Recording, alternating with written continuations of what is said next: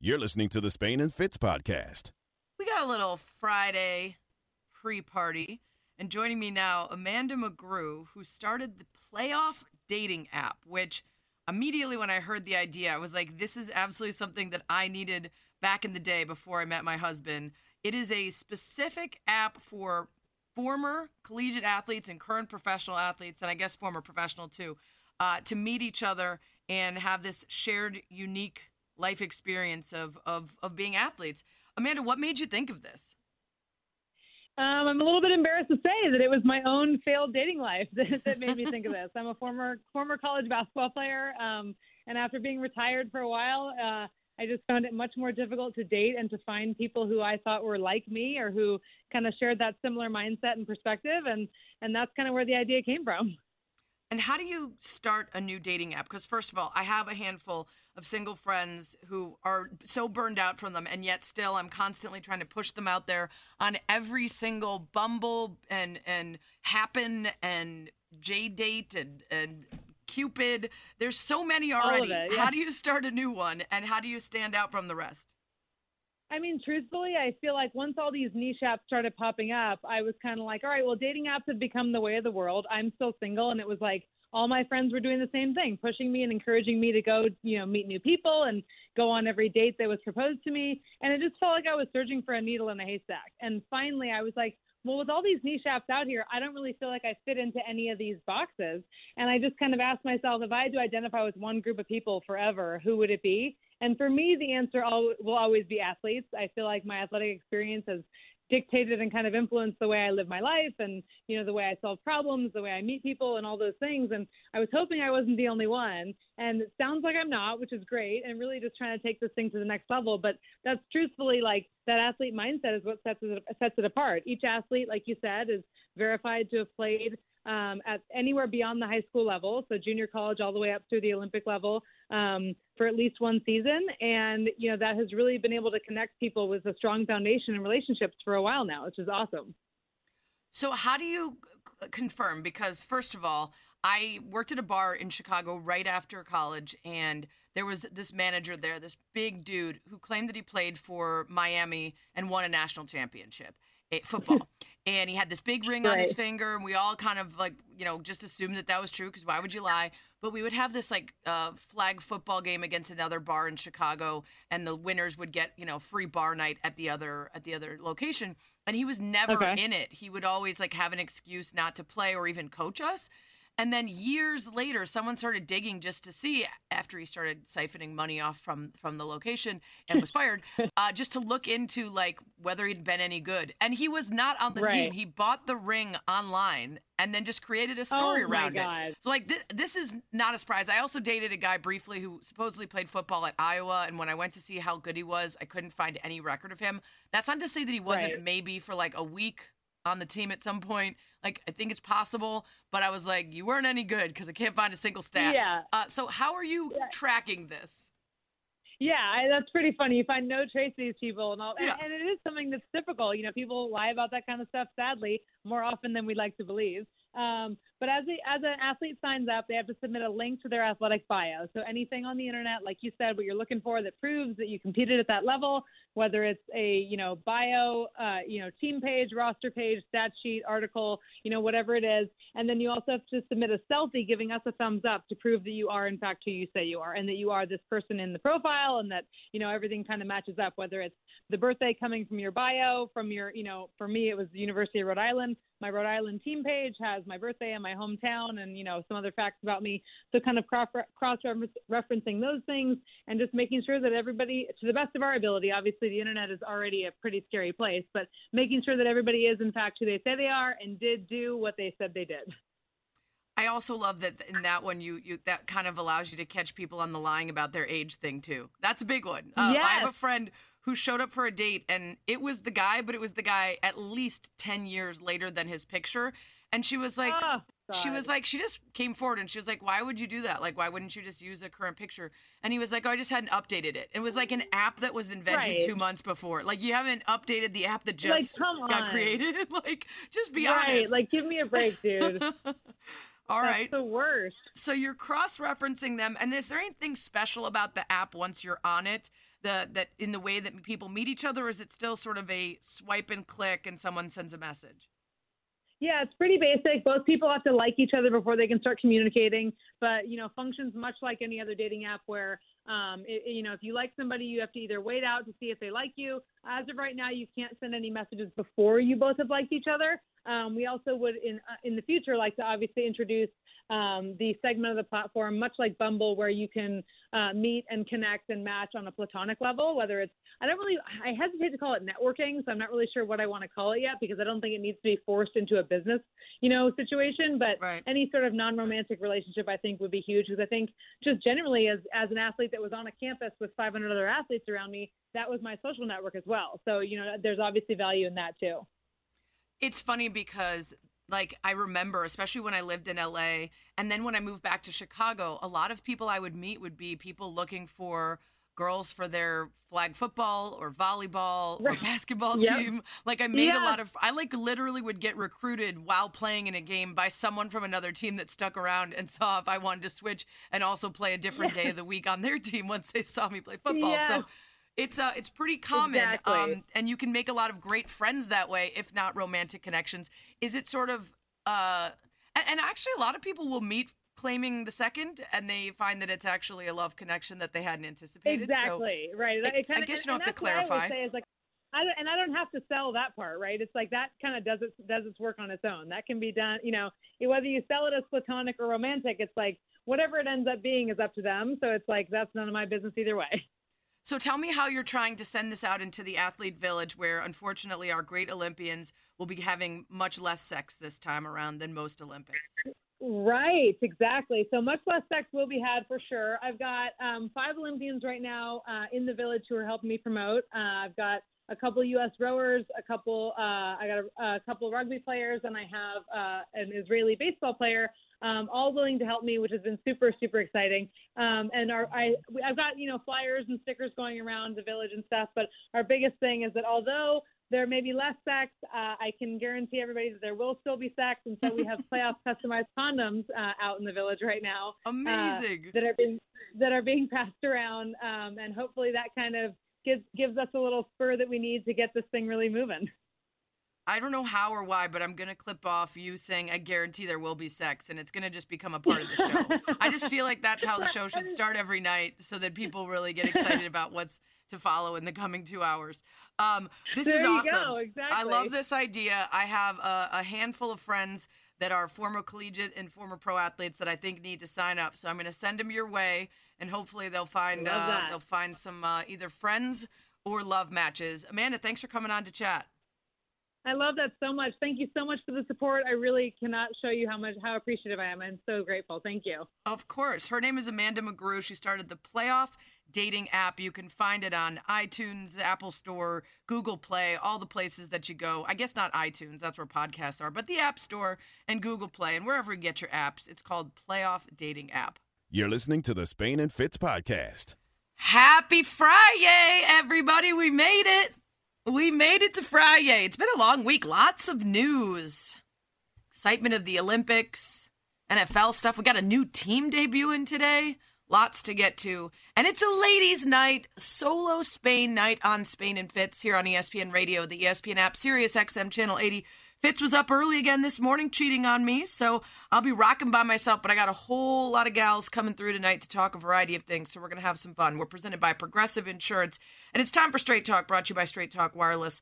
We'll kick it off with the opening ceremonies for the Olympics. It's a little bit weird. They consider opening ceremonies day day zero of the Olympics, day one tomorrow when a lot of the action gets underway, and minus one and minus two were the first couple days of action that we've already been watching of, of some soccer and softball and other stuff. Um, you know, the takeaway from the opening series ceremonies, which, by the way, are going to re-air during the primetime coverage tonight. If you didn't see it early this morning, I'll actually be hosting a Twitter Spaces for about an hour after this show ends. I'm talking with a handful of people about the opening ceremonies as we watch them live. Really casual, uh, fun conversation over on Twitter, reacting to what we see. But a lot of what came out of this morning was, I think the perfect uh, uh, description of it was beautiful but doomed. Um, it was gorgeous, visually in, impressive and spectacular. It had all those elements that you love to see in an opening ceremonies, whether that's sort of representing the culture of the city in which the games are happening, whether that's the really cool visuals of seeing all the different teams and, and countries in their different uniforms and outfits and, and the pride that they all felt as they walked through, but ultimately doomed in that you can't remove the context of, of what this game's Uh, is is is coinciding with, and that's the reality of COVID, and that's the reality of a city that doesn't want the games to be there. There was a moment of silence for the COVID victims and a couple other moments throughout that were very quiet, and during those times, you could actually hear the protesters outside the stadium um, because it was so quiet inside. And that was a little reminder of the fact that there are those there in Tokyo that don't want the games there and have been protesting for months in the lead up to this, and a reminder that we need sort of the cognitive dissonance that we employed early on in COVID with the baseball season and the N B A bubble and everything else to say, we wish the best for these athletes. We want to root them on and, and, and treat them fairly for all the work that they've put in throughout their lives to get there. But we kind of have to do so by putting aside all the other things that we know about the games and hope for the best in terms of it not putting a stressor uh, any further on the hospital systems, the city, the, the, the inhabitants of Tokyo, and that everybody is able to stay safe and healthy and compete. Uh, I don't think there's much solace in a vaccinated person having minor symptoms but still being unable to compete. So the hope is that all the favorites that we have out there that are going to start to get underway um, are able to go and, and that we're able to see past some of this stuff, at least occasionally during the competitions, especially for those athletes that are competing that aren't coming home to some big professional league and millions and millions of dollars. Uh, you know, a lot of these people, this is what they've devoted their lives to for not a lot of monetary gain, just the glory and the opportunity to represent their country. So I'm still watching and still excited, uh, despite there being a very muted opening ceremonies uh, tonight, which was our this morning, which will re-air tonight, our night, if that makes any sense to you. Uh, the other big news of the day, uh, it's been building, but not for long. This is a very sudden thing. It sounds like Oklahoma and Texas are making that S E C move. Not down the road, not in the future, any minute. A matter of weeks, E S P N has confirmed. And Heather Dinich was talking about this on Keyshawn, J. Will, and Zubin, our uh, E S P N College Football Playoff senior writer, and said the Big twelve was blindsided. Well, it's not only everybody watching that it came out of nowhere, too. It was the rest of the Big twelve. I mean, that's the feeling that I've gotten from talking to other decision makers within that conference is they were blindsided by this. I mean, it was only a week or so ago that they were on a call together talking about how a twelve-team playoff could potentially benefit their league. And, you know, had you asked some of these people earlier in the week about possible dissension within the league, and they would have said you're crazy, right? And and now we're sitting here with this. Yeah, it, it's out of nowhere. A Big twelve source told Heather ne- neither team had expressed any interest to leave officially to the rest of the conference membership, and that's a, a massive blow to that conference, and they would owe that conference upwards of seventy-six million dollars apiece to buy out the remainder of their grant of the media rights agreement, which runs until twenty twenty-five. Of course, whatever agreement they'd sign with the S E C would probably make that affordable, seventy-six million dollars apiece. But a lot of fallout for the rest of college football, and this leading to a real sea change in college football. You take N I L rights, you take the fact that we're getting to some super conferences, and Booger McFarland, our E S P N college football and N F L analyst, sees a totally different future on the horizon for college football. Well, I think eventually it's going to happen. I, I, I also think that eventually college football is going to end up with these super conferences where you're going to have four uh, four conferences, probably going to have sixteen, eighteen teams in it, and we're just going to do away with the N C double A. I think that's eventually uh, where we're headed, uh, albeit probably ten years from now. I, I think the thing that people want to know now is can this happen uh, in the relative future? I don't think it's going to happen soon. Uh, as in the next five years. But I do think that eventually that's what you're going to get. And it's not just going to be the S E C. I think the rest of the people in the Big twelve are going to have to go somewhere, uh, you know, so maybe they go to the Pac twelve. And eventually you're going to get four super conferences that are going to have sixteen, eighteen teams apiece in it.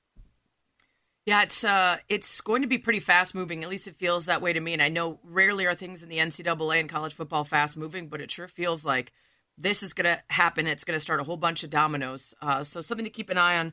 We're going to talk to um, Nicole Auerbach uh, coming up in a little bit on the show. Get some more details on all of this. It's Solo Spain and Fitz tonight. Ladies night. Got a bunch of ladies going to join me to talk about stuff here on Spain and Fitz.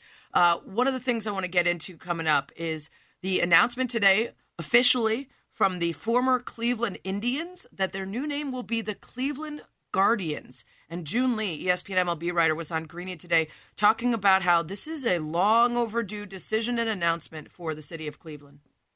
I mean, this should have happened a while ago. Like, I've been trying to avoid in, in writing, um, on Twitter, just generally conversations about Cleveland's baseball club and avoiding saying their, their team name. Um, It's something that's been long overdue. I mean, Native American tribes and, and activists have been speaking up about how the team uh, name and, and the Chief Wahoo logo in particular were offensive uh, for a long time. And, and, you know, it took it took the George Floyd um, kind of public unrest and, and the killing of George Floyd uh, in order for kind of this discussion to really pop up again and for the, the P R to get bad enough for uh, Cleveland to change their name. So this is a long overdue thing. Um, and I'm, I'm glad it's finally happening. And, of course, kind of the focus shifts next to, to what Washington is going to do with their football club. Washington, the Atlanta Braves, and that incredibly racist chop that they do. Uh, certainly an eye on the Seminoles, the Blackhawks. There are a number of other places that may feel the pressure get a little hotter, uh, or I guess the, uh, the the seat get a little hotter and the pressure get a little stronger. I'm mixing my metaphors uh, after Cleveland has made this decision. Whether or not you agree with the name, I like the Spiders myself. Uh, but whether or not you agree with it, uh, certainly those who are on the side of needing to change it are happy. And we've heard a lot over the months from Ray Halbritter from the Oneida Nation. And he was on O T L talking about how they're just happy that this move was made. This has been many years in the making, and we're very pleased to watch another professional sports organization move forward to make this change. The Cleveland baseball team, like the Washington football team, are choosing to stand on the right side of history and demonstrating that long-standing traditions denigrating Native Americans can give way to positive ways forward. Yeah, we're going to get into more of this. And one of the concerns that I have about the new name and the new font that they used, we're going to talk about it coming up next. Spain and Fitz. Spain and Fitz, the podcast. He's getting information for tonight's Spain and Fitz. It is an all-ladies night, Solo Spain on E S P N Radio, the E S P N app, SiriusXM Channel eighty. I'll be giving you the Straight Talk all night, Straight Talk Wireless, no contract, no compromise. And I, I gave the Straight Talk today on Around the Horn when we were asked about the new Cleveland Guardians name. Now, let me start out by saying I commend them for doing the right thing. It was overdue, and I'm glad to see this change. I like the history of it. I think it's very cool that it's a reference to the statues on the bridge, the Guardians of Traffic. Beautiful Art Deco, you know, the kind of architecture you just don't see around these days anymore. So I'm cool with all of that. I just thought Spiders would be cooler. And my biggest concern with the Guardians is they use the same font as the Indians. And the end of the those two words are so similar.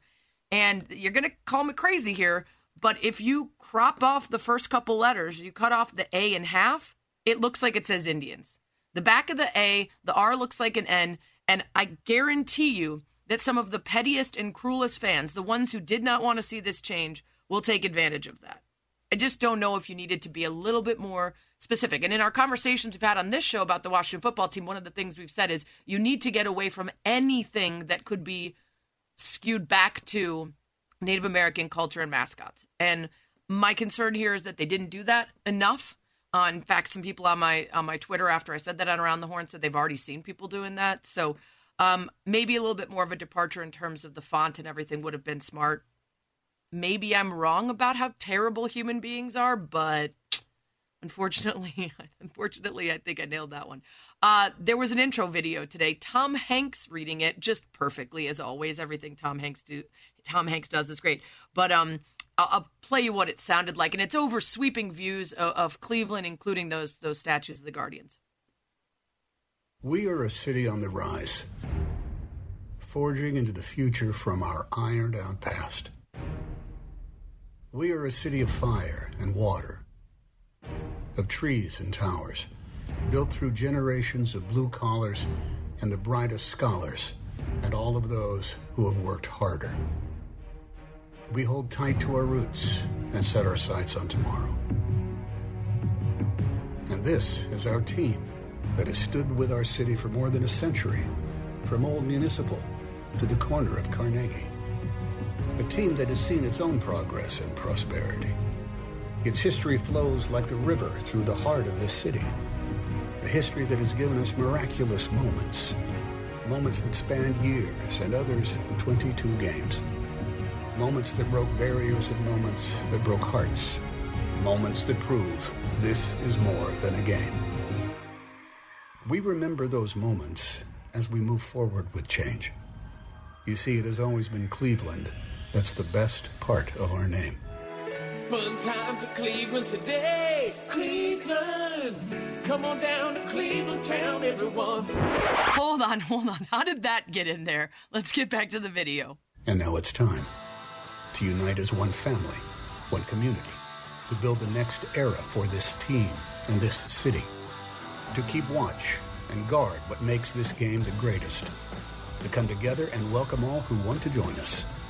We are loyal and proud and resilient. We protect what we've earned and always defend it. Together we stand with all who understand what it means to be born and built from the land. Because this is the city we love and the game we believe in. And together we are all Cleveland Guardians.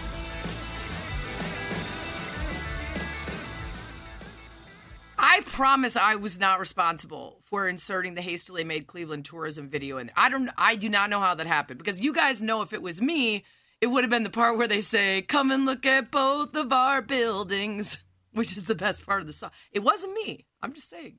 Uh, it was a nice video rollout. There are still folks who have some issues with it. Uh, still folks who don't see it quite separating itself enough from some of the problems of the past. Uh, but again, I, I at least commend the act.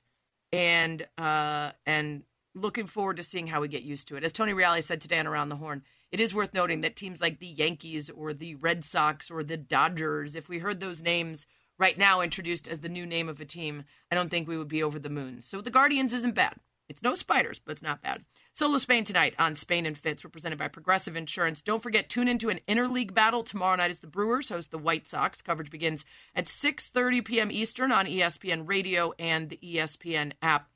I'm curious what you guys think of the rollout and the logo. I think the the logo of the G with the wings, to me, somebody pointed this out on Twitter. It really does look like the old flying toaster screensaver. And I, I understand if you're young, you have no idea what I'm talking about. If I utter the words After Dark two point oh, most of you will you'll just be blinking wide-eyed at me like, huh? But if you're old enough, you remember the screensavers of yore. There's a kind of simple nostalgia that comes to me when I think of the flying toaster screensaver. And that's what the new logo for the Cleveland Guardians looks like. Someone also said it looks like the hat that the girl in Adventures in Babysitting wears. Spot on. All of these are accurate.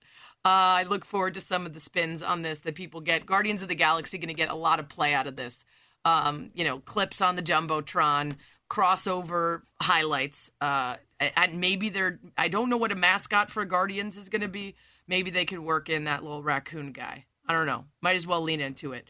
Uh, but I'm going to ask you guys, we'll put it up at Spain and Fitz, at Sarah Spain. When I head to break, I'll put up a little poll, see what you guys are thinking about the logo and the new name for Cleveland. That's not the only baseball news. Um, we also saw yet another bad night for Kenley Jansen and the Dodgers and the Giants. We were talking about this last night. First team in baseball, the sixty wins, best record in baseball. They take that series from the Dodgers and keep asserting themselves.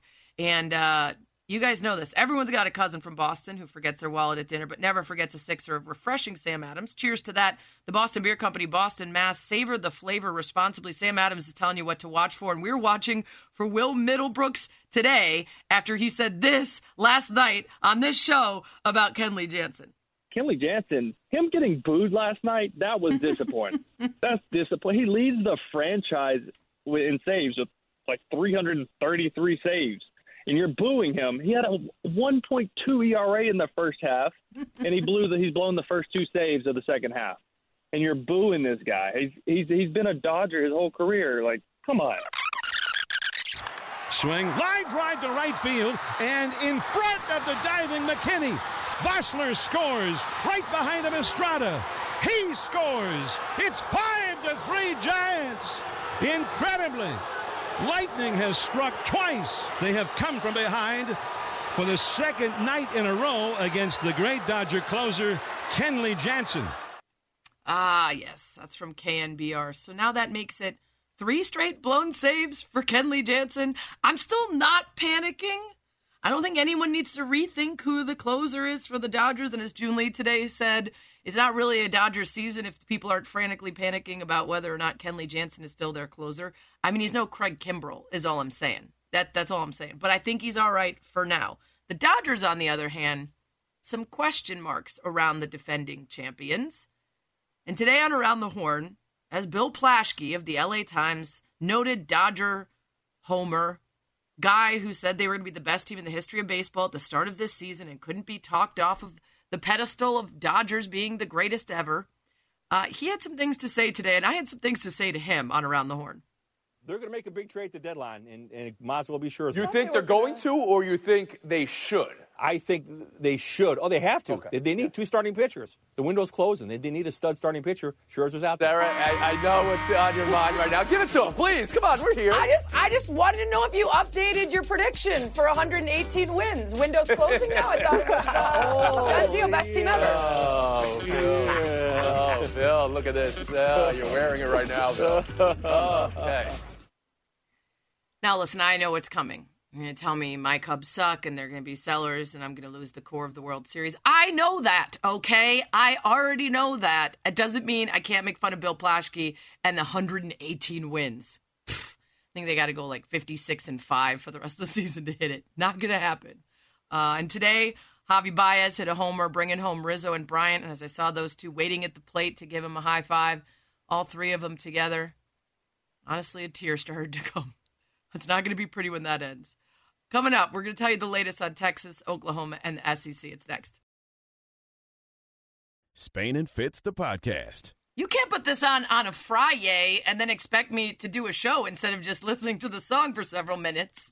That's just not a thing that can happen. Just dancing alone in my closet. It's Solo Spain. Spain and Fitz, E S P N Radio, E S P N app, SiriusXM Channel eighty.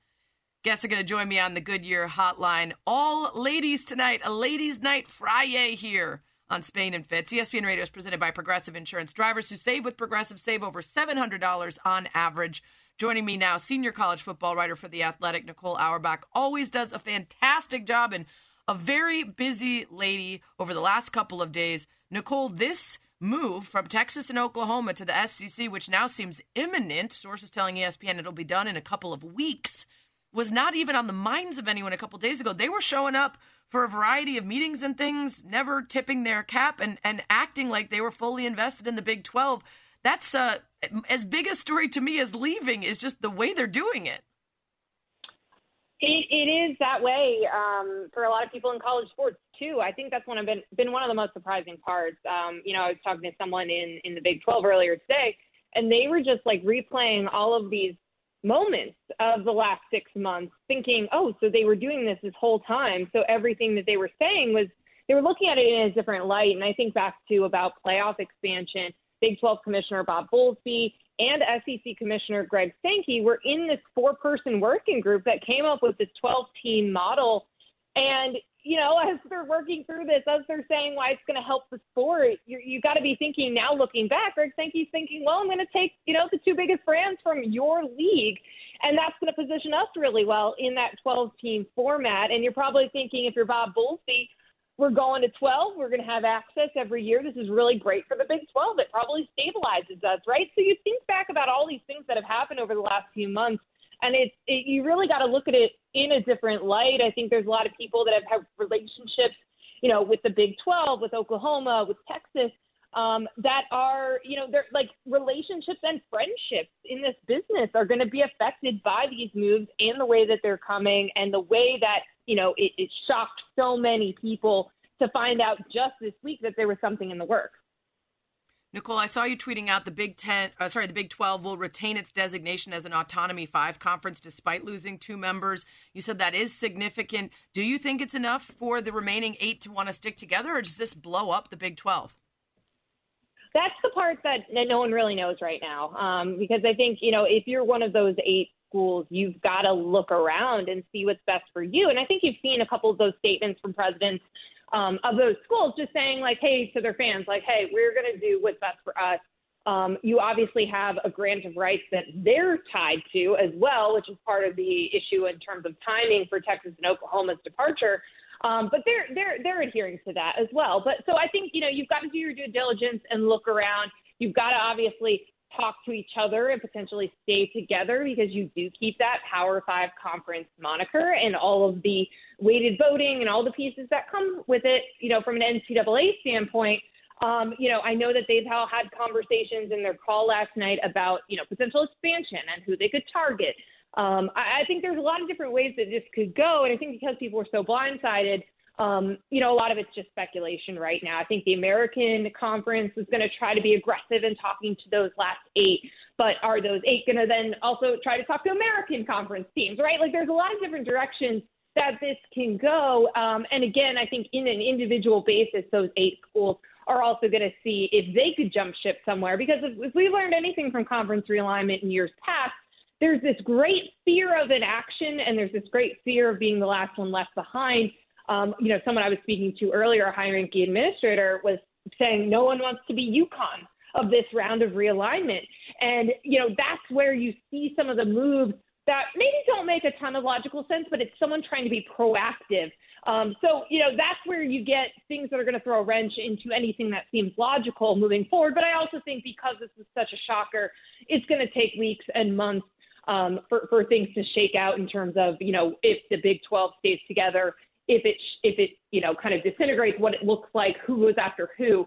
It's going to take some time for, for the dust to settle there. Nicole Auerbach, senior college football writer for The Athletic, with me here on Spain and Fitz on a solo Spain ladies' night on Friday. Nicole, I think we know the worst-case scenario here for the Big twelve would be disintegration and all the teams dispersing. What's the worst-case scenario for the S E C if this indeed happens? Well, I, I think, um, you know, for the S E C, there, there there isn't a ton of a downside. I mean, I think, obviously, you know, if you have an option, if you have a possibility of getting Texas and Oklahoma, you're, you're trying to take it. But the S E C also doesn't need to do this. You know, the S E C is really well-positioned in the current C F P era and for a twelve-team model. Um, I, I think the next questions are going to be about scheduling and pods and, and trying to, you know, strengthen things like that. Um, but, you know, it's going to you know, go even further into recruiting into Texas, which they're already able to do for A and M. Um, but I think, you know, in terms of like a worst-case scenario, there really isn't one for the S E C because, you know, you're already coming at this from a position of strength. I think the, the two things that come to mind, though, are, you know, making sure that the relationship between Texas and A and M and A and M and the rest of the S E C is okay, um, because obviously this is something that A and M does not want to happen. And if it does happen, you've got to work on those relationships and repairing that and, and making sure that that can be smooth enough um, moving forward in the same league again. Um, and then also I think, you know, just with college football at large, um, you know, a lot of the conversations I've had in the last forty-eight hours have just been sort of about like what's best for college sports, what's best for college football. Is the idea of, um, you know, you know, having a sixteen team league, is that good for college football? Um, is, is, you know, adding powerhouse programs to already a league that has a lot of powerhouse programs um, and it's going to continue to dominate recruiting more and more. Is that going to be good for college football? And, you know, I think you, you've got to think about some of that and just, um, you know, make sure that some of these measures, which we, we know there's a lot of money at stake um, and there's prestige and all of these pieces are part of the puzzle. But I think figuring out some of those other pieces um, about why there was fatigue and disengagement in a college football playoff era that was so dominated by Alabama and Clemson and a couple of teams, you've got to figure out ways to guard against that and just not make the S E C an N F L junior and really alienate the rest of the country from the sport. So there, that's kind of like a macro issue, I think, coming out of this. But it's something that people will need to figure out how how to, you know, take something like this that, um, you know, brings power to a region that already has a lot of power, bring top ranked recruits to a region that already gets the best players in the country, how to spin that forward, how to make it okay for the rest of the sport um, and not just kind of suck the life out of it. Nicole Auerbach with me here on Spain and Fitz, senior college football writer for The Athletic. Obviously, A and M probably the most mad individually within the S E C because they had believed that they were promised to be the only Texas team, and it certainly affects their yeah. recruiting probably more so than anybody else. I want to quickly play you something. Booger McFarland, our E S P N college football and N F L analyst, said uh, about this happening and then what could lead to uh, what this could lead to in college football.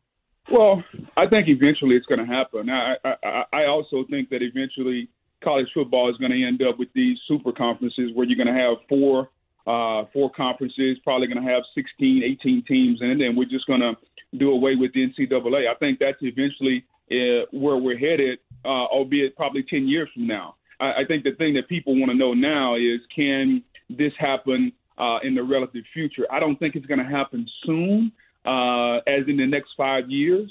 But I do think that eventually that's what you're going to get. And it's not just going to be the S E C. I think the rest of the people in the Big twelve are going to have to go somewhere, uh, you know, so maybe they go to the Pac twelve. And eventually you're going to get four super conferences that are going to have sixteen, eighteen teams apiece in it. Do you agree with most of what he said, any of what he said, none of what he said? Uh, you know, it's it's just hard to predict right now. Um, you know, I, I think it, it's really going to come down to what ends up happening with the Big twelve here, because that can either accelerate some of these mega conferences, um, or if they decide to, if those eight teams stick together and add teams, like that sort of stabilizes some things. Just because the S E C goes to sixteen, I don't think that immediately means that everybody else has to go to mega conferences. Um, but certainly, like, these are leagues that we have seen just continue to grow and grow and get into more and more regions. So it's not out of the question. Um, but it is very interesting that all of this is happening at a time that the N C double A has, um, you know, is talking about decentralizing power and, you know, mm-hmm. didn't lead on during the pandemic. It didn't lead, you know, that its efforts, you know, just got nine nothing. The Supreme Court ruled against it, and, and it didn't get things done on the N I L front. Um, and, and some of these, these other factors are happening as well, while you have these power conferences and those commissioners grabbing a lot of power and, and really asserting their control over the sport. They've already been more influential and powerful than the N C double A president, but you're seeing that play out in a lot of different ways um, on an almost daily basis at this point. So I, I think it's too soon to predict exactly how this is going to shake out, but I think, you know, we have seen the N C double A um, kind of lessen its hold on, you know, its, its voice in the sport. And, and this is already in college football, a sport that is controlled by the College Football Playoff and not the N C double A. It doesn't control the postseason, and that's how this thing gets divided. So I think there was already a perception that as the playoff expands, grows bigger, um, makes more money, it was already, you know, kind of lessening the, the need for the N C double A, at least in that sport. Um, and, and I think, you know, you're just going to continue to see that. But, you know, Greg Sankey, S E C commissioner, has been one of, if not the most influential uh, player in college sports for a few years, especially with, with some new commissioners uh, at, at other Power Five conferences. So all of this is kind of a continuation of where this stuff has been headed over the last few years, but pulling off, um, you know, the addition of Texas and Oklahoma, again, while people did not expect it, while you were right. maneuvering about playoff expansion on the first place, you know, it is a pretty big power move. So we'll see how this goes, but I don't want to make any predictions until we see what happens with the rest of the Big twelve. Perfect. That seems to make sense based on the last couple days. Uh, Nicole, thanks for the time. Really appreciate it. Absolutely. Anytime.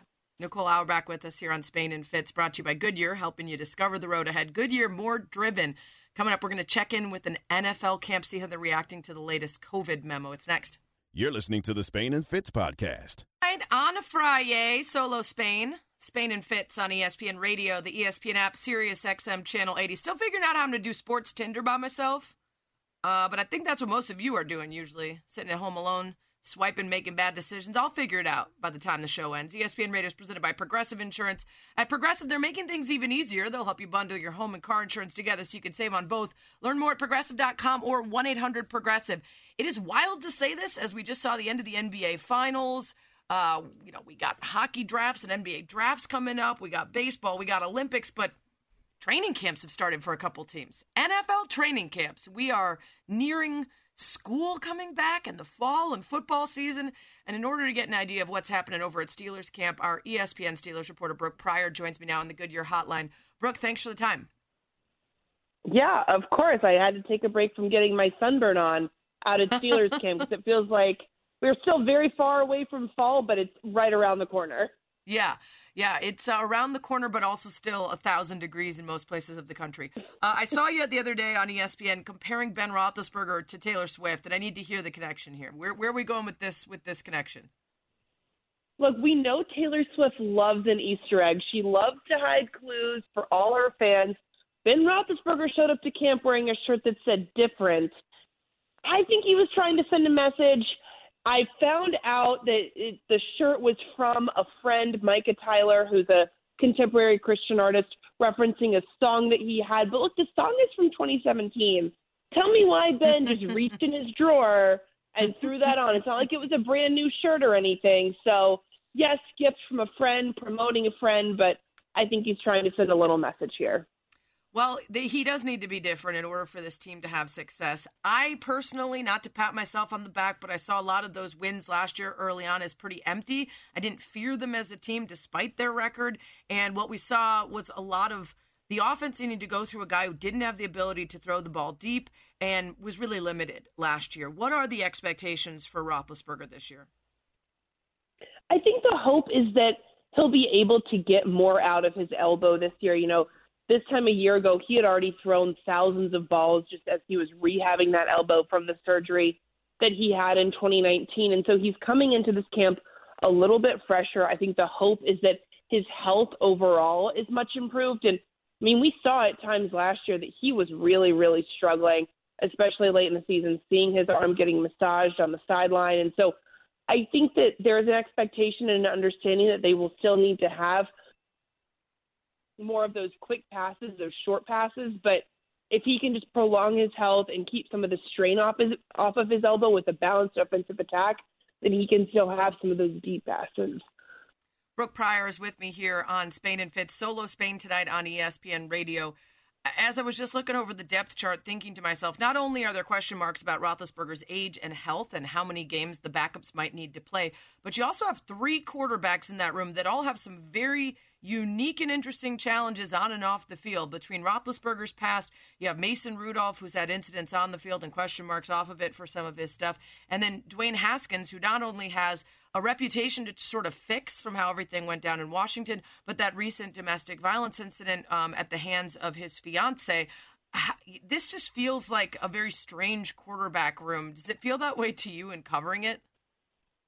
No, it definitely does. I mean, these are quarterbacks that have kind of all come together from these different situations. And I feel like the Steelers brought in Dwayne Haskins in lieu of drafting a quarterback this year.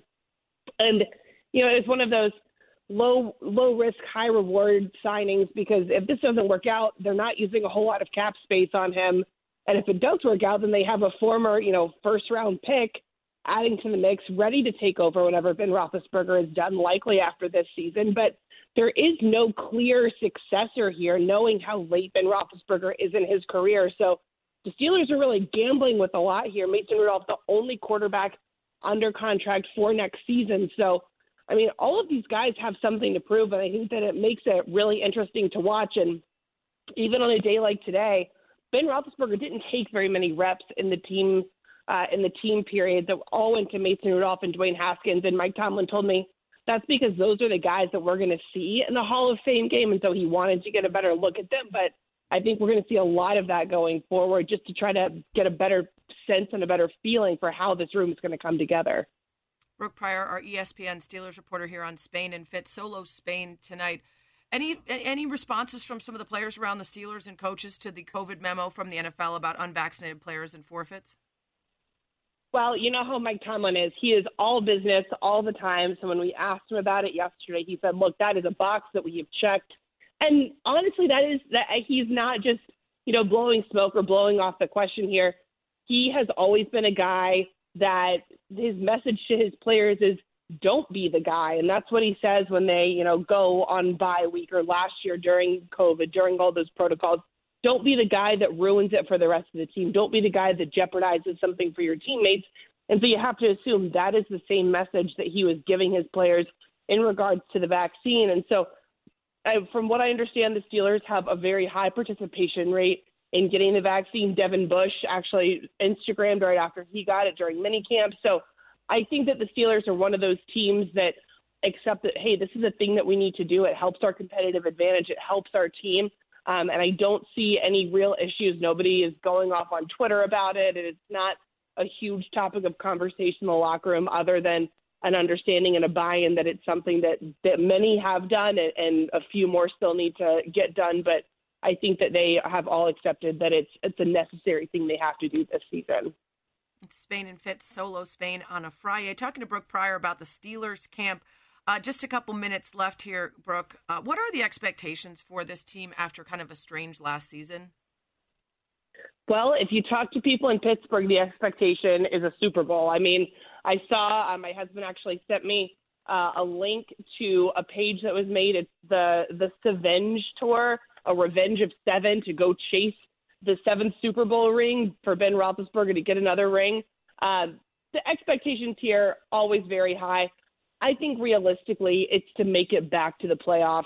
Um, ideally, they would not like to lose again in the in the first round of the playoffs, especially to the Browns. But I mean, this team has really gone all in once again on building around Ben Roethlisberger, being able to bring back a guy like Juju uh, Smith-Schuster on a one-year deal, on a one-year deal, adding Melvin Ingram on the defensive side, adding Trey Turner. So they are, you know, they have pieces for the future in guys like T J Watt and Najee right. Harris. But yeah. with Ben Roethlisberger nearing the end of his career, they really want to be able to go out and go out in a way that he go can feel big. proud of, that he big can feel like mark, he didn't though, leave there. anything. Yeah, it's big question right, mark because right. of his age. Hey, Brooke, thanks for the time. Enjoy camp. Absolutely. Thanks, Sarah.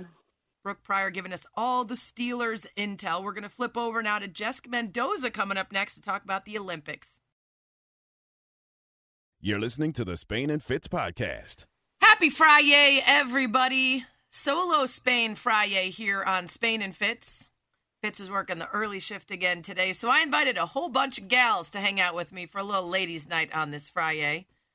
Don't forget, Summer Games News and Notes is brought to you by California Almonds, representing your country or representing your trivia team. Almonds are natural fuel for the best you. California Almonds, own your everyday, every day. Speaking of representing your country, our next guest knows a little something about that. E S P N M L B analyst, part of N B C's Olympics coverage, softball legend Jessica Mendoza from Tokyo on the Goodyear Hotline. Jess, what's going on? There's Spain. Hi. I can't believe we made it work all the way in Tokyo with your Tokyo cell phone. Okay, I want to ask you about important stuff, but I have to start where everybody has started in their interviews with folks out in Tokyo. How's the food? Are you finding places to eat that you like and, and, and really doing it up right out there? Well, I, I feel like I've been blessed because I landed about a week ago and I got to head straight north of Fukushima for four days. I'm back in Tokyo now, but there's the soft quarantine when you land where you can't leave the hotel unless you're going to the venue. But we were able to travel the countryside, um, me and my crew, to, to do softball. We've actually, we're two softball games in already, even before opening ceremony. So we were able to head north in the countryside and go to some, you know, get some sake, go see all the different sushi chefs. I mean, we were able to really um, kind of see a part of Japan that I think most people haven't been able to do, especially being able to travel that far north.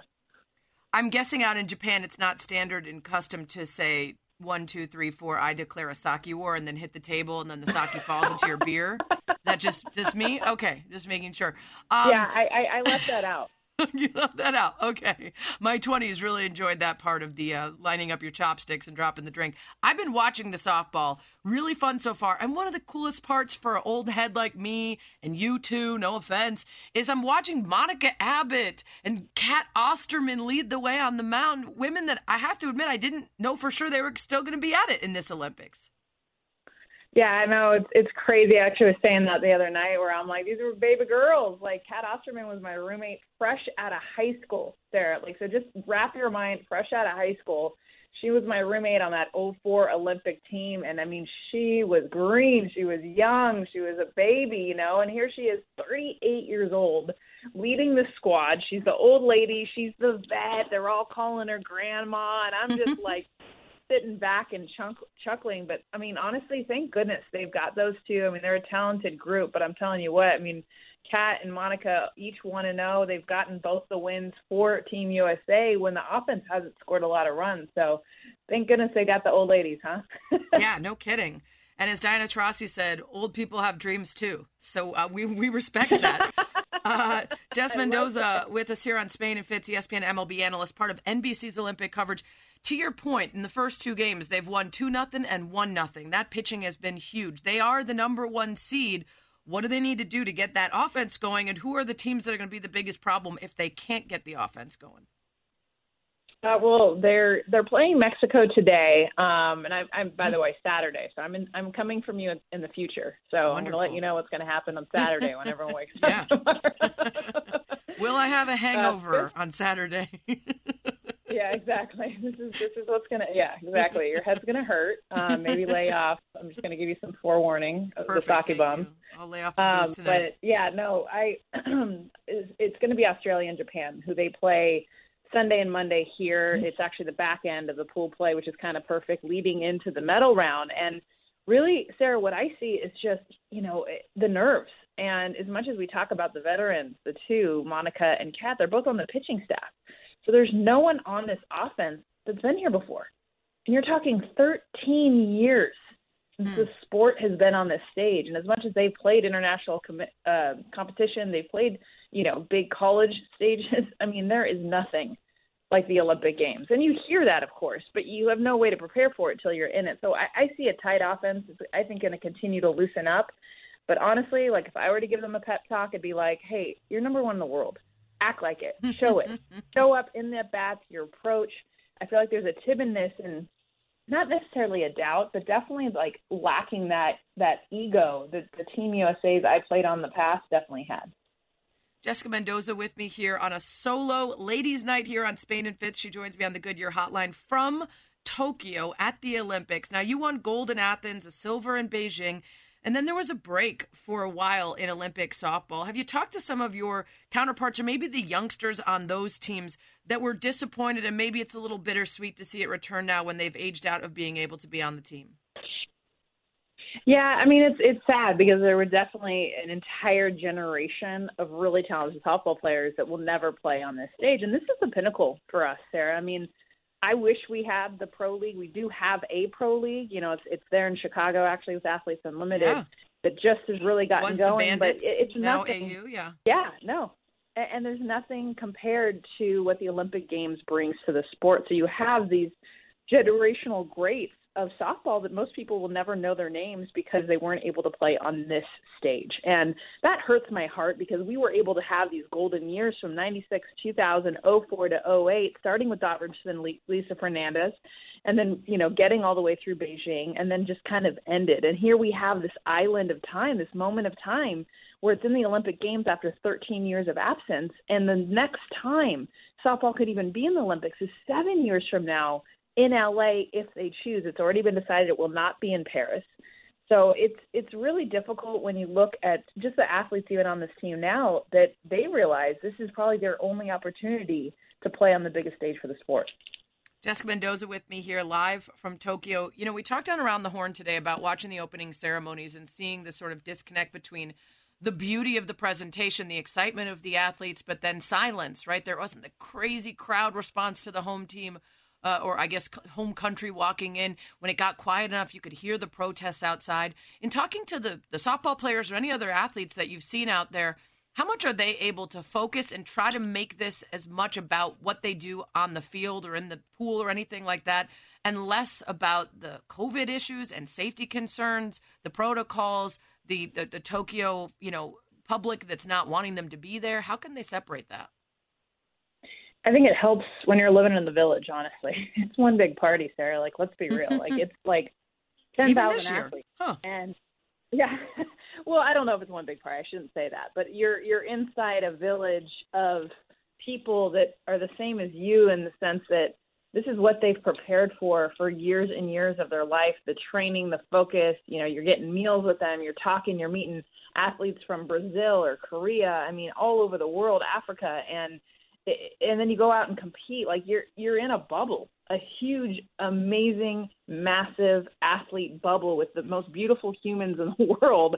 You're not paying attention to the news. You're not paying attention to all the noise that's outside of it, guaranteed. I mean, not only have you prepared for this and you're focused on the competition, but you're also just enjoying being here at the Olympic Games. And a big part of that, I mean, Sarah, besides winning a gold medal, my number one memory is the village and the people and just, you know, being able to walk around and, and literally talk. I remember sitting down with athletes in Iraq after we had declared war with that country. I mean, could you imagine being able to travel the world like in that time? You couldn't. And yet you can within this village. And I know I'm getting super like, no, I you know, love it. With, with all so that, true. I, I can't tell you how amazing the village is in that space. So yes, there's a whole lot going on that we're paying attention to. Guaranteed the athletes are not. I do remember your fondest memory from the village was a specific male athlete from another country, but we're out of time, so we can't get into yeah, the specifics yeah, about, yeah, about any to, yeah, of that. Awkward moment. Okay. Uh-huh. Jess, thank you for the time. Enjoy Tokyo. Keep crushing the coverage. Been so fun to watch. Sarah, yes, awesome. We'll have to do this again before the gold medal game. Absolutely. Let's do it. The great Jessica Mendoza covering uh, Olympics for N B C and one of our E S P N M L B analysts with me here on Ladies Night on Spain and Fitz. It rolls on. Talking Simone Biles and the gymnasts coming up next with Alyssa Roenigk. Spain and Fitz, the podcast.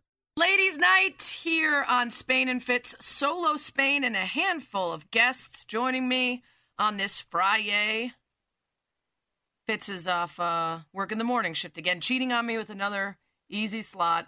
Happens a lot. I'm used to it by now, but thank goodness I got the gals. And joining me now, one of my faves, E S P N senior writer Alyssa Roenigk, to talk all things Simone Biles and the gymnastics in Tokyo. And Alyssa, I have to say, this piece on uh, .com that you're a part of, explaining a couple different sports and the moves that they do. It's a it's a skateboarder, it's a surfer, and it's a uh, and it's a gymnast, Simone Biles. The visuals on it are so incredible. It's, yeah, it's, it, I will say it took a village, um, a literal village. I think if you count the number of names at the bottom of that story. But, yeah, and we worked really closely with the athletes themselves and their coaches and their teams. And we had an animator and multiple designers and photo and video. And it is it is one of the coolest things I've seen on our site. It's, it's pretty neat. And you can, you know, as a reader, you can control it and move it and slow it back forth, backwards and forward. And, yeah, it's it's pretty awesome. It's pretty incredible. You can find it on the dot com. Uh, the headline is For Their Next Move, and it's uh, three athletes and their groundbreaking moves. And, yeah, the visuals are really incredible, sort of like a C G I Simone Biles showing you the Yurchenko double pike vault. Uh, one of the things I saw in the um, in the coverage of this is that she nailed it in training and practice, best one she's ever done. So are we even more enthusiastic about Simone absolutely crushing this move that's never been done before and that is scored on a men's scale of points? Yeah, I mean, during uh, during what they call podium training, when you get your first chance to, to train on the actual apparatus that you'll use in the meet, um, I, I think we were all sort of wondering if she was going to do some of these. And, I mean, she did the double-double off off beam. She did both Biles on floor, and then she did the Yurchenko double pike or the Y D P. And it was, I mean, the height she gets, and something that I had forgotten about because we don't cover as much men's gymnastics as we probably should, is in when work in working on this tech, that technique story was that, you know, the men's the men vault on the same table, but the men's table is set four inches higher. So when you're watching her, you know, it's it's really nice to watch a men's meet and then watch Simone go, because she actually gets higher off the table than a majority of the men, and she's starting four inches lower wow. than they are. It's unbelievable. Yeah, the one she did the other night was, it was pretty banger. It was it was it was awesome. Uh, Alyssa Roenigk is with me here on Spain and Fitz on a solo Spain night. I saw another story came out yesterday, midway through the show, uh, of a lot of the new moves being debuted, a couple of them by Americans, a couple by uh, gymnasts from other countries. Can you talk a little bit about the expectations? It seems like maybe five new moves that could be named after the athletes who do them in Tokyo. There are. So there's there's a couple cool, like very innovative spin moves. I think we're going to see. I don't even remember what it added, an eighteen hundred, uh, I, I think it was five spins. Now I can't even remember. Um, on floor. Uh, and the one, the one really we should be incredibly excited about is by another American gymnast. And Saturday, you know, they're going to be competing for the first time in qualifiers. And, you know, one of the things to watch is that only two, besides the team trying to qualify into the team final, which we can be pretty certain they're going to be one of the top eight teams, is all of the athletes are trying to qualify into individual finals. And so those, and, and because of what, what is called the two per country rule, only two athletes per country get to qualify for the individual all around, for the floor, for the vault. And we have six gymnasts who have a real, like, are, could arguably have a shot at the floor final. And Jade Carey, who was our plus one athlete who qualified in through the World Cup apparatus series, is planning to debut a skill that we've only seen her do once to a mat. Uh, she, and that is a triple double, and it's very similar to Simone's, except it's a laid out triple double. So if you think of what Simone's doing in the tucked position, Jade will be doing in a laid out position. So wow. Three spins, two fully laid out flips. And, you know, if she, and the question is, when is she going to do it? Is she going to do it in qualification and get herself into that, into that final and, and risk it? Or is she going to save it? So that's something we're all waiting to see on, on Saturday night. Alyssa Roenigk is with me here on Spain and Fitz. E S P N senior writer, covers a lot of the gymnastics. You know, we talked about this when I hosted E S P N Daily. The international governing body for gymnastics already decided that they're going to return to five-member teams for twenty twenty-four before they even competed this new format. So very clearly people not necessarily a big fan. Let me follow up on what you said about the two.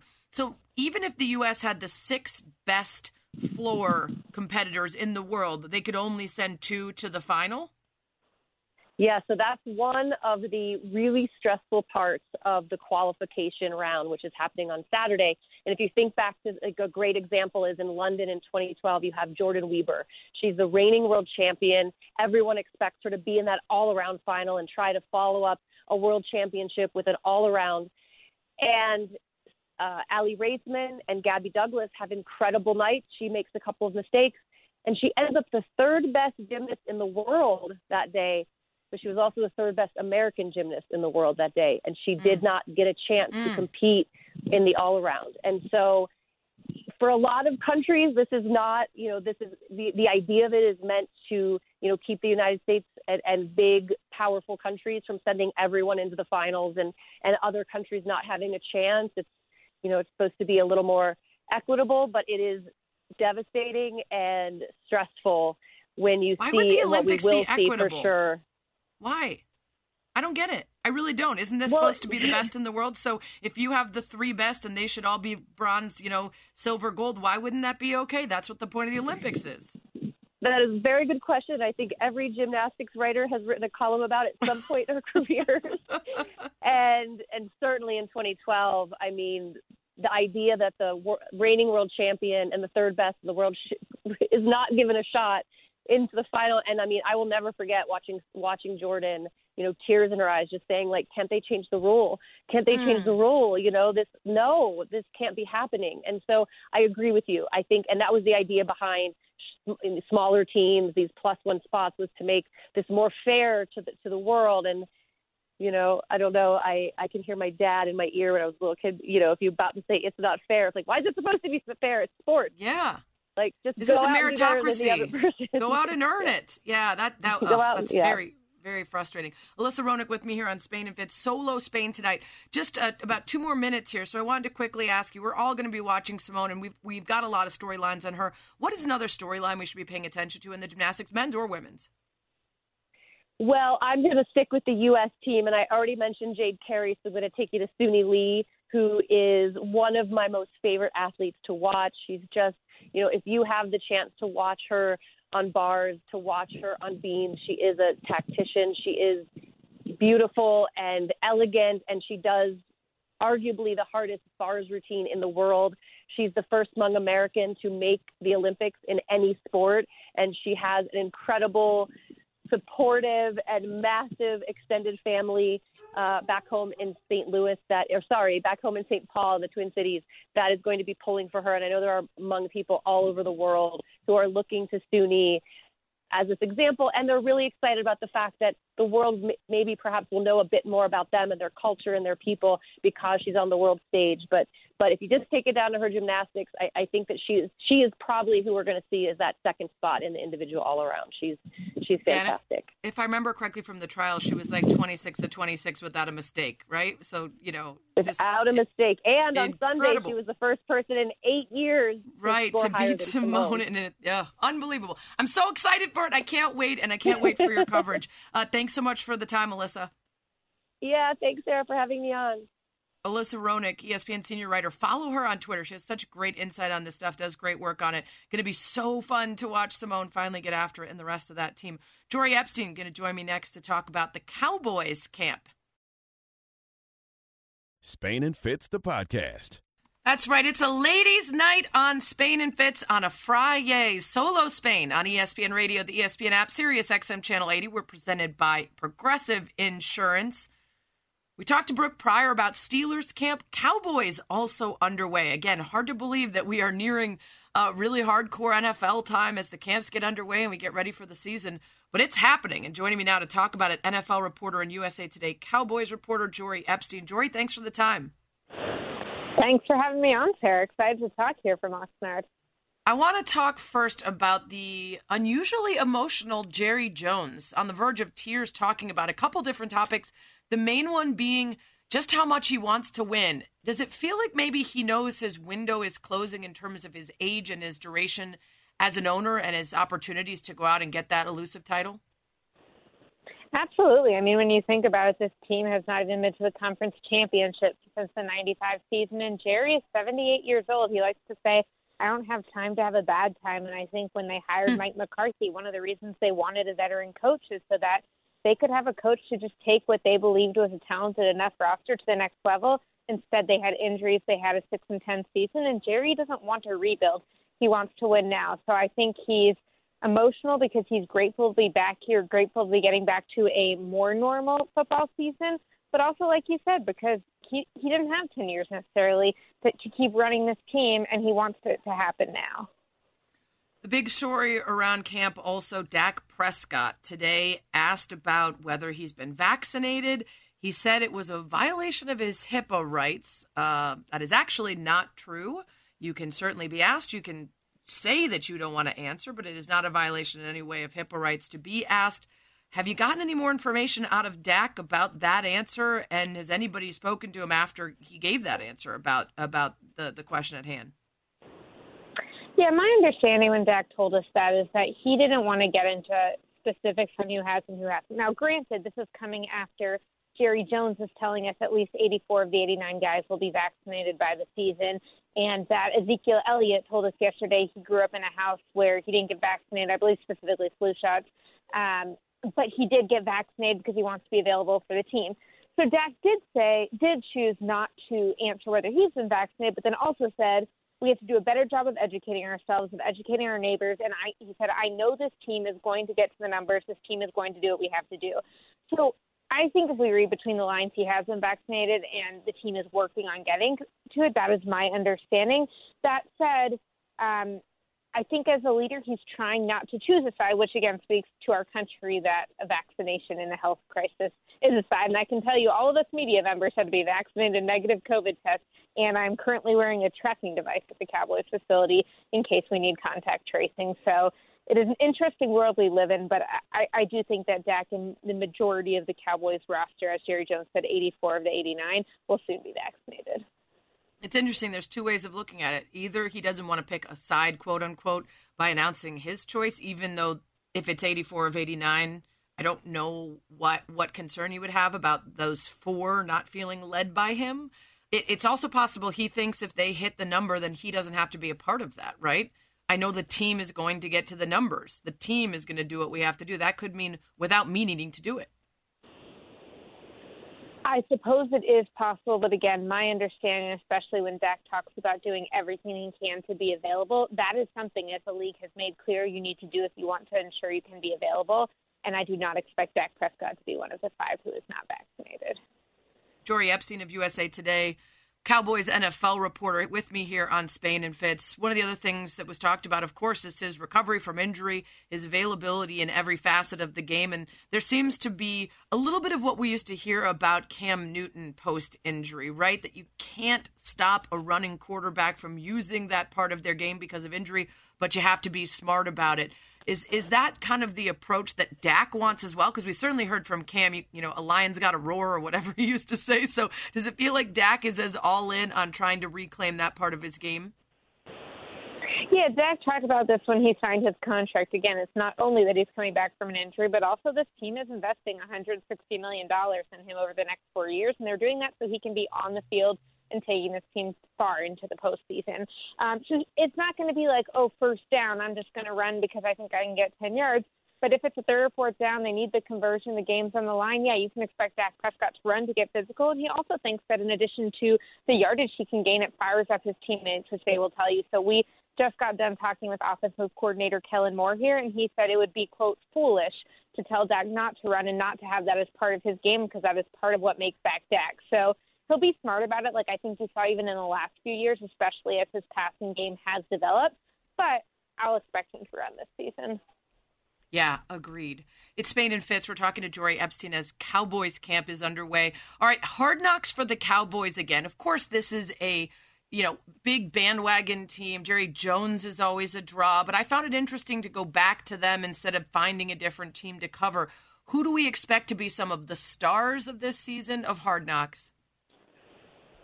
Yeah, it's funny you say that because, again, talking to Kellen Moore, the offensive coordinator just now, who who isn't the most flashy personality, he goes, well, I won't be the star. And then you have Jerry Jones at the opening press conference handing head coach Mike McCarthy these sunglasses that were designed by Jamie Foxx. I mean, I think Dan Quinn could be really interesting. I mean, I was standing really close to him yesterday during practice just soaking it up. And, I mean, that guy's got color. I think rookie linebacker Micah Parsons we can expect to hear from, defensive end DeMarcus Lawrence, though he's not yet currently healthy enough to be practicing. He's got character. Um, and then the Dak and Zeke just banter that those guys have had six years into the league together. So it'll be fun to see. First episode airing August tenth, but those those cameras are everywhere here. Yeah, I, I, I'm I'm cautiously optimistic. Um, I feel like last year it was really tough to do much of anything because of COVID, but we still got a little bit out of it. I'm hoping for a return to full-fledged Hard Knocks, though a lot more personality, maybe a little less on protocols. Uh, Jori Epstein with me here on Spain and Fitz. You mentioned that this feels like a team that is very vaccinated and is going to hit the threshold, or already has, but is going to almost be fully vaccinated. Does that mean that walking around or in, in the pressers today, you haven't heard some of the consternation we've heard from players on other teams about the COVID memo the N F L sent out? Yeah, I mean, so we have talked to – we talked to most players just before that. We talked to Zeke right after, and you hadn't yet heard about him, Dak too. But their line is, we're going to make sure that this doesn't keep our team from having it. And Jerry Jones says it is a fact, not an opinion, that this team will not be at a competitive disadvantage because of it. I mean, again, you see what happened in Minnesota today with the coaching decision being made related to a vaccine. Cowboys coaching staff, one hundred percent vaccinated.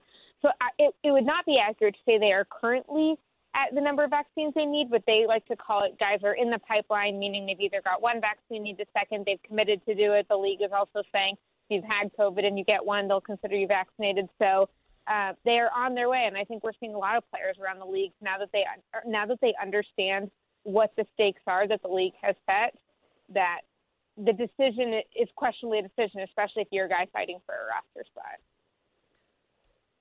We, uh, we, we've been hearing a lot about the expectations for this team, even though we don't know a whole lot about what Dak's going to look like and exactly how much, of, uh, what percentage he will be of his of his full strength. But we've been hearing a lot of takes anyway about the consequences if they don't succeed. Ryan Clark was actually on Max Kellerman, I think it was yesterday, talking about the job of McCarthy if they don't have a great season. For Mike McCarthy to keep his job, this team has to progress past the first round in the playoffs.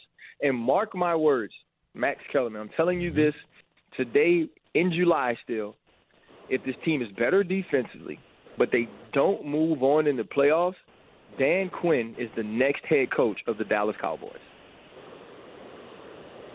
Jori, what do you make of that? I think it's interesting when you look at Kellen Moore had head coaching jobs this offseason. Obviously, Dan Quinn came to the Cowboys after being the head coach in Atlanta, where he took Atlanta to a Super Bowl, not to win it, of course. I think guys are in the wings here. So if you're Mike McCarthy, you need to show not just that your team can win, but ideally that your team can win in part because of you, not in spite of you, which I don't think that I would say there was any game last year that the Cowboys won because of Mike McCarthy. So I, and, and Dan Quinn's got pretty incredible command when he's working with these players. He knows what he's doing. So they really want to see that this is a guy who can take Dak to a new level like he had done, or at least been there for when it happened, when Aaron Rodgers was reaching new heights. They want to see the quarterback game develop, and I think that whether it was COVID and virtual installs or what, McCarthy did not show what the Cowboys wanted him to last mm-hmm. year, and it's time for him to prove that he can do that. Yeah, it feels like a short leash on everyone around there based on the emotion from Jerry Jones and the urgency. I'm a little worried when Jerry Jones said, I would literally do anything to win. Like, I think there needs to be cameras on him full time. I'm just, I'm worried about what he meant by that and what kind of lengths he's willing to go to. Uh, safety first, Jerry, for everyone involved there. Hey, Jori, thanks for the time. Enjoy camp. Thanks so much, Sarah. I appreciate you having me on. Jori Epstein from U S A Today covers the Cowboys, N F L reporter. With me here on Spain and Fitz. Don't forget, tune into an interleague battle Sunday as the Brewers host the White Sox, presented by Credit Karma. Coverage of Sunday Night Baseball begins at six p.m. Eastern on E S P N Radio and the E S P N app, and at seven p.m. on E S P N. Coming up, it's a Friday. You know what that means. Sports Tinder. You're listening to the Spain and Fitz podcast. That's right. It's a Friday. Usually my partner and I, often Jason Fitz, often not these days, as he's been pulled all over the rest of the station filling in for people. But we do a little something called Sports Tinder, where we uh, swipe right, up, down, left uh, in response to a bunch of questions, some of them related to sports, because we assume that's how you're spending your Friday, swiping, making bad decisions. Uh, and I'm going to do it solo tonight. Solo Sports Tinder. Sports Tinder. It's not really solo, I guess, because that guy's with me. Sexy voice guy is always here for me. And I'm still going to swipe. I'm going to make some bad decisions. I'm going to start with the Bucks Super Bowl rings. Kind of gross, actually. Tom Brady unboxing a seventh Super Bowl ring. Honestly, save some for the rest of us. But this is a pretty sweet one. I'd kind of forgotten that the Bucks were the first team ever to win in their own stadium. That was one of those, the many storylines around that Super Bowl that had kind of gotten lost from me in the time since. And these rings didn't forget, because the top of the ring is removable, and there's a replica Raymond James Stadium with a fifty-yard line and seats and everything inside the ring. three hundred nineteen diamonds, fifteen carats of white, fourteen carats of yellow. It is sparkly as hell. And the number of diamonds reflect the thirty-one to nine final score. The first time there's ever been a screw off top. There's a, some etching along it. Uh, just beautiful... Beautiful rings. And the question I have is, are these rings so over the top that they're actually cool? And in spite of myself, I have to say, swipe right. They are. It's really cool. Like, I don't know if I love the scores that ring the inside of the of the the, the ring on the stadium. Those are a little bit much. But as gaudy as these are, they're beautiful. Absolutely gorgeous. And I do love the idea that they paid homage to the fact that they were the first team to win at home. So shout out to the Bucks. And actually, cool story. So a couple weeks ago, I was uh, at a watch party for Cubs that my husband's website threw at a bar in Wrigleyville, and Sarah Thomas, the official, walked in. And uh, we recognized each other. We started hanging out. She's cool as hell. We made plans to try to hang out around one of the games that she's officiating, either in Chicago or take a road trip somewhere where she's going to be. And she's she's got a Super Bowl ring, which is, I don't think a lot of people knew that. I didn't know that if you officiate the Super Bowl, you get a ring. Not the likes of which the Bucks are wearing. I think it's different.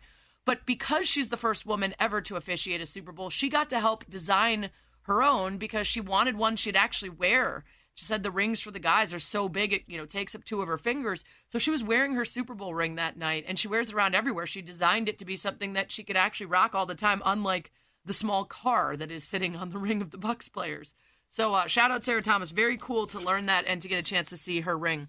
All right, next topic in Sports Tinder. Uh, very loosely related to sports, but one of the funniest stories I've seen of late and haven't had a chance to talk about it. A guy found one hundred fifty-eight bowling balls buried in his yard. He started some de- demolition, some renovation on his house, And as he started to take apart these concrete steps, he found some bowling balls, and then more, and then more, until he had one hundred fifty-eight of them. And it turns out a huge chunk of his backyard was part of a bowling ball manufacturer plant. So he keeps finding these. He described him kind of like a paleontologist, right, dusting off bones. Many of them were damaged. They didn't have the holes in them, so probably they were, you know, bad bowling balls, ones that they were damaged and weren't able to, to use. And they let people use them as, as landfill. And he wasn't sure why, but he had an immediate answer as to what he was going to do with his one hundred fifty-eight bowling balls. He said he's going to use some of them as landscape edging and make some into a sculpture. He said he's going to give some to his stepfather to take uh, and use as custom furniture legs. And he said a nearby church requested some to use in a bowling ball cannon at a pig roast. So it's a church pig roast with a bowling ball cannon. So, of course, the question I have is, was this the perfect guy to find one hundred fifty-eight bowling balls in his backyard? And the answer, of course, is... Swipe up. Super yes, like. Yes. There's not a better person in the world to have found one hundred fifty-eight bowling balls in his yard than someone who wants to use them for, you know, furniture legs and landscaping and happens to know a church with a bowling ball cannon at their pig roast. This guy's my new hero. I, I, I had a feeling, Stosh. Congrats to you, sir, on the bevy of balls in your backyard. And I'm talking about the bowling balls, presumably. It's Sports Tinder, Solo Spain tonight on E S P N Radio. Uh, moving on to the next story. This is just incredible. There is a Brazilian soccer player. Her, um, her name is Formiga. She goes by by the one name. Her real name is Miriel Desmaciel Mota, but she's known worldwide as Formiga. She competed in her seventh Olympics in soccer when she made her debut uh, when Brazil played on Wednesday. forty-three years old. There are seven women's soccer tournaments in the history of the game. Since the Olympic Games started introducing women's soccer in ninety-six, she has played in all of them. Pretty incredible. Uh, shout out to her. And I would give her credit as the best and oldest, but she's been beaten because you may recall this from the last Olympics and the one before and the one before and the one before, but there is a gymnast who is competing yet again, and she is forty-six years old and a gymnast. She's not a curler. She's not, you know, I don't even, I, there's literally almost any sport that you could compete in that would be less difficult on your body than gymnastics. And this woman, Oksana Chusovitina, is the oldest gymnast ever in the history of the Olympics. Four decades, seven summer games. And the question, of course, is, does this make me feel awful about myself? And the answer is... Swipe up. Yes. Super like. Yeah, I feel like trash. I can barely, you know, get my Pilates workouts and my yoga and my Peloton, and she's in her multiple, you know, four decades and seven games worth. Unbelievable. Finally, it's a Friday. Ted Lasso season two came out this morning at twelve oh one, and I think you need to hear this. Hey, look at Isaac. He looks like Rodin sculpture in cleats. Boots. Hmm? They call cleats boots. Well, I thought you said that the trunk of a car was a boot. Also, boot. Hold on now. If I were to get fired from a job where I'm putting cleats in the trunk of my car. You got the boot for putting boots in the boot. I love that. Ah, oh, so much joy in the show. It's so simple. It's just full of elevated dad jokes and decent people and characters who don't fall prey to sitcom B S like every other show. They answer each other honestly. They fix their problems. It's funny, smart.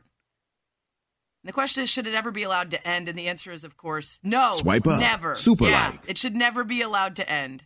Have a great weekend. Freddie and Fitzsimmons are next. Thanks for listening to the Spain and Fitz podcast. You can listen to the show weeknights at seven Eastern on E S P N Radio